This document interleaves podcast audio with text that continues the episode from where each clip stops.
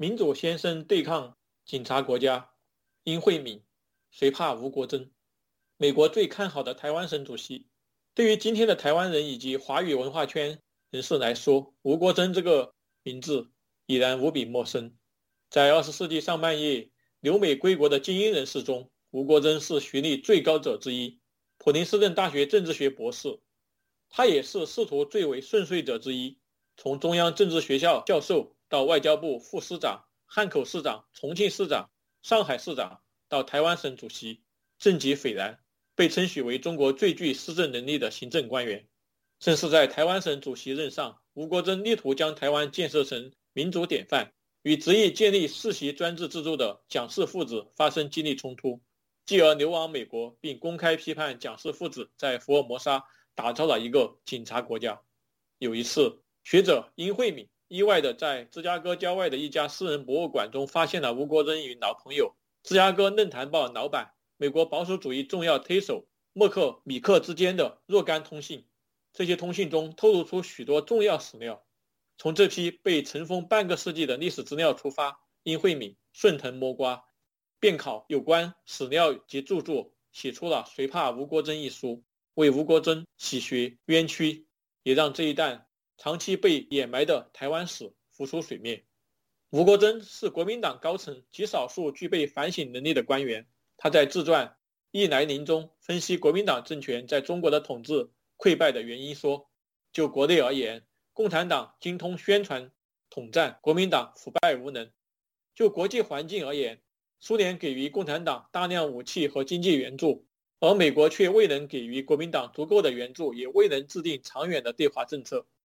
一九四九年六月，吴国桢在美国媒体发表文章，预测共产党在六个月到一年时间内占领并统治全国，进而实行苏联式的统治。时人称赞说，这是历史上预测未来如此准确的少数例子之一。吴国桢却毫无骄傲之感，痛心疾首地反思说：“那是由我们的苛政所造成的，只能怪我们自己。在那个醒目的我们中，蒋介石肯定知道里面也包括他和国民党。”吴国桢也是比较早的意识到台湾的重要性的国民党官员。他说：“我们要做的是取得一个坚实的立足点，在那里建立一个好的人民支持的政府，与专制的共产党政府形成一个对比，这样他就可能成为中国所有开明力量的集合点。台湾就是我们的选择。”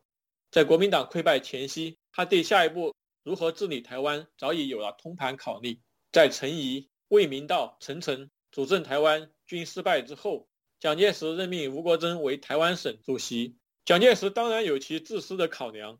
首先是因为他对吴国桢颇为信任，吴国桢曾经当过他的秘书，二十九岁就出任汉口市长，施政能力第一流。其次是因为吴国桢颇受美国信任，为了重新得到美国军事支持并争取美元，蒋介石必须重用吴国桢。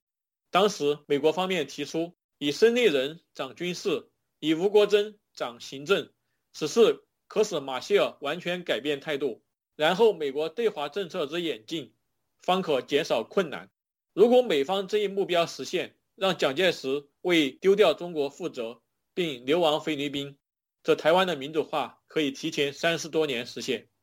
第三，蒋介石对实权派的陈诚已经不再信任，希望以吴国桢取代陈诚。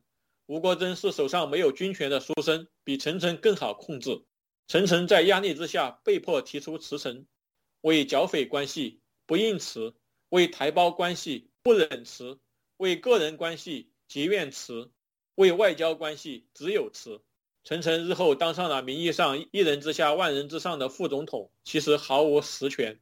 吴国桢担任台湾省主席仅一年时间，却成就斐然。在经济方面，他很快组建了一个优质的经济班子，平抑岛内飞涨的物价，争取美国援助，策划经济发展方案。在政治方面，他鼓励台湾人参政，大力启用本地人担任公职，任命的厅局长三分之二为台湾人，省政府政务委员中台湾人为绝大多数，比蒋经国的本土化政策早了近三十年。他更推动地方自治。和地方选举，在县市各级落实一人一票的直接民选，在省参议会中，他赢得了“民主先生”的美誉。